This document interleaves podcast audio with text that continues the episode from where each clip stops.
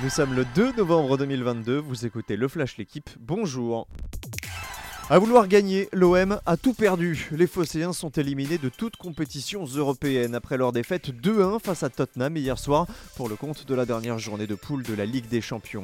Pourtant, tout avait bien commencé avec l'ouverture du score de Mbemba juste avant la pause. Marseille maîtrisait son sujet, mais Clément Langlais a égalisé. L'OM tenait encore son billet pour la C3 à un partout, mais a voulu continuer de pousser avant que ne vienne inscrire le but de la gagne sur un contre à la dernière seconde.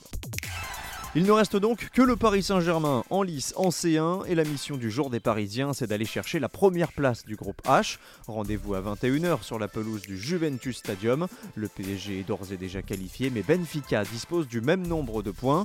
Pour leur Paris est devant pour 4 petits buts au goal average mais la moindre contre-performance pourrait faire glisser les hommes de Christophe Galtier au deuxième rang. Les têtes de série passent sans souci à Bercy. Novak Djokovic, Andrei Rublev et Casper Ruud ont obtenu hier leur ticket pour les huitièmes de finale du Rolex Paris Masters. Hubert Urkaz et Pablo Carreño Busta, eux, se qualifient pour le deuxième tour. Aujourd'hui, Medvedev, Tsitsipas et Alcaraz seront sur les cours, mais le match que le public attend avec impatience, c'est bien sûr celui de Gilles Simon, opposé à l'américain Taylor Fritz. Le français avait repoussé sa retraite avant-hier en sortant Andy Murray.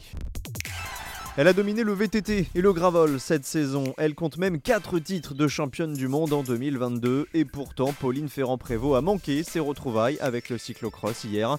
Partie en fond de grille sur les pentes du Koppenberg, la française a cumulé les pépins pour terminer 12e à plus de 6 minutes de Femme Van Empel.